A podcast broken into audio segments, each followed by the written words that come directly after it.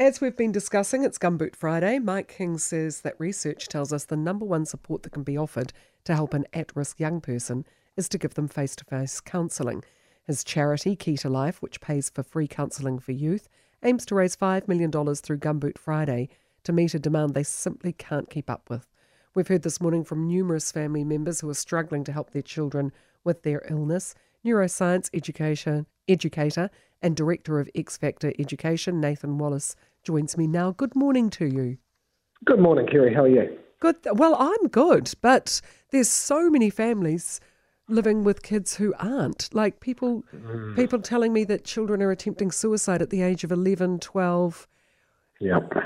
Is there a difference between the generations? I just don't recall feeling anxious as a child or that level of yeah. uncertainty. What's happened to our kids? Yeah, there has always been a small percentage of children that were like that, you know, when we were kids, but it was so small you didn't hear about it.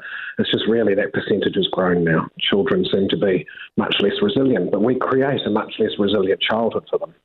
You know, we um, when we were kids, I mean, when I was a kid, I had an at-home parent for my whole life. Yeah. Might have worked, done a bit of part time work at high school, but pretty much had an at home parent. Um, neither of my grandmothers worked because in that generation, grandmothers didn't generally work. So they were, you know, had two women that were devoted to being your grandparent to look after you. All of that made our children quite resilient. So that's all gone now. You don't, three quarters of people don't live in the same community as their grandparents. If they do, their grandmother's probably at work. Um, you know, both your parents are at work. So we've just got a much less resilient generation of children you know, they're in crisis, really. They are screaming for help. They are, and it's just depressing. I've had the experience of taking someone who was suicidal to the doctor recently, and I didn't realise how bad the problem was. But I take someone to the doctor who says they're going to kill themselves that day, and they got an appointment with a psychiatrist in eight months' time. I know. Um, and I that know. was going to cost them hundreds of dollars too. Yeah. That was just effectively no help. Yeah. I suppose that's why in my job I focus on parent education because I think, oh, it's going to be forever before you get counselling. We need to empower parents to let them know what can they do. I mean, they're not trained counsellors, but they can do a whole lot to mitigate those risks and create an environment where the child's more likely to flourish. Okay, describe that. What does that look like? A lot of that, I teach little tricks. Like one of the tricks I do is a thing called Mate Date. People can just go onto YouTube and look up Nathan Wallis Mate Date. It's a 10 minute clip that tells you what to do. But that's a little communication technique which sort of flips your relationship and puts the child into the parent position with all the power. It's just 10 minutes a week. Yeah. But in that, in that 10 minutes a week, we create a completely different environment than the child normally um, experiences. And it just really enhances communication. The kid gets to say everything that they want to say.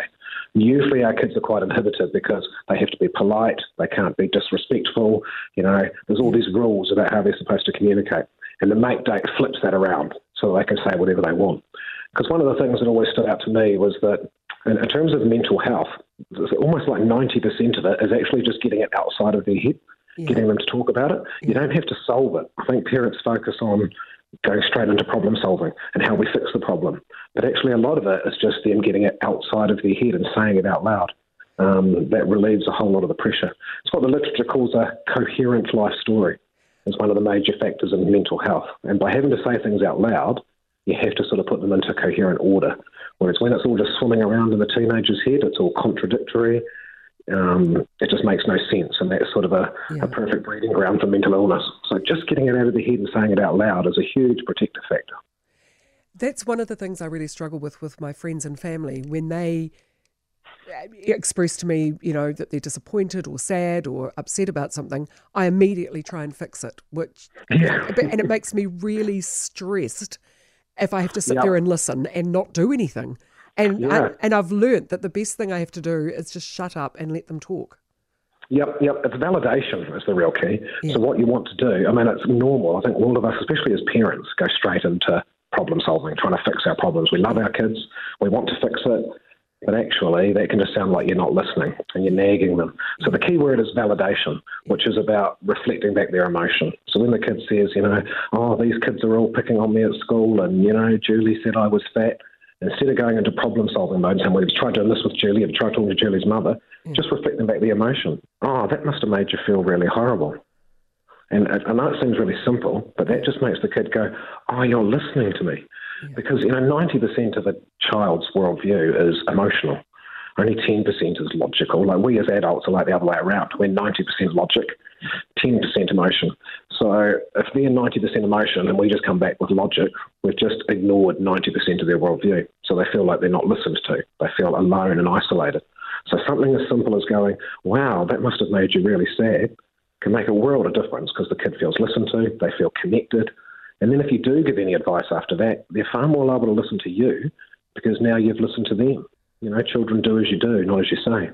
So it's like if you want them to listen to your logic, you've got to listen to their emotion. In fact, I tell parents to do, do a two to one ratio. For every one minute you want them to listen to your logical problem solving strategy, you should have done two minutes of reflecting back their emotions to them. Oh, that must have made you feel sad. Oh, that must have been frustrating. God, yeah, I, I'm really going to have to work on that.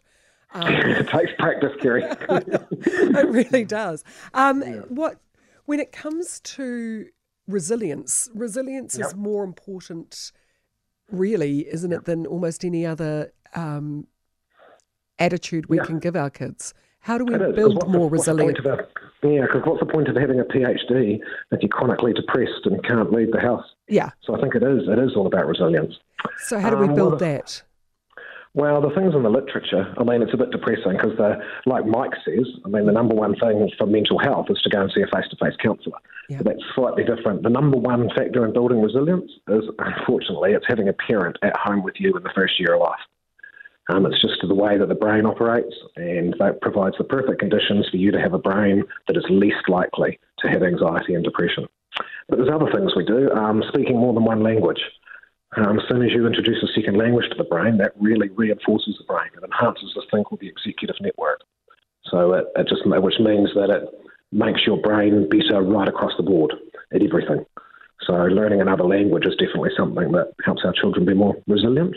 Wow. Yeah, even learning a musical instrument helps with the brain. It makes for a more resilient brain. Yeah. Um, it's relationships with people outside the home too is another big factor. Now that could be a special teacher at school, it could be a grandparent, a godparent, but it's someone that you have a high quality relationship with that is not immediately in a direct parenting role. You know how you can sort of talk to your grandparents about things that you don't talk to your parents about because your parents just jump in and correct you and tell you not allowed to do that and give you the rules and the grandparents are more likely just to go, "Oh, that's awful, darling." Yeah. You know, it's having that non-parental person, but still close, outside of the home. Any relationships like that help a child to be more resilient. So if I've got a child and I know he's say got depression at 15, but I know he's got a particularly close relationship with his uncle when he talks to his uncle. Yeah. Rather than rather than leaving it that he sees his uncle once every six months, I get an undoctor that a bit and make sure that he sees his uncle every fortnight. Yeah. So you, you take those factors that are helping to build resilience and just try and maximise those. Oh, fantastic advice. You're always mm. brilliant to talk to. It's just so sad, though. It's just so sad, though, when you sad. think about. To think of those poor mm. kids just struggling, and well, anybody really. It's not even the children. Yeah. It's anybody who who just feels desperate. That's right. And sort of like Mike puts across that um, we could have done, you know, three sessions of counselling and avoided a whole lifetime of mental illness for this kid. But we don't. They can't access the help. It snowballs. It gets worse. They get involved in youth justice, and it just snowballs out of control. And it could have been so easily prevented if we had just done an intervention, a few sessions of counselling. You know, could have saved the whole thing. Great to chat. Nathan Wallis, neuroscience educator, director of X Factor Education, and a absolute veritable well of common sense and, and great advice. News Talk ZB, it is 16 to 11.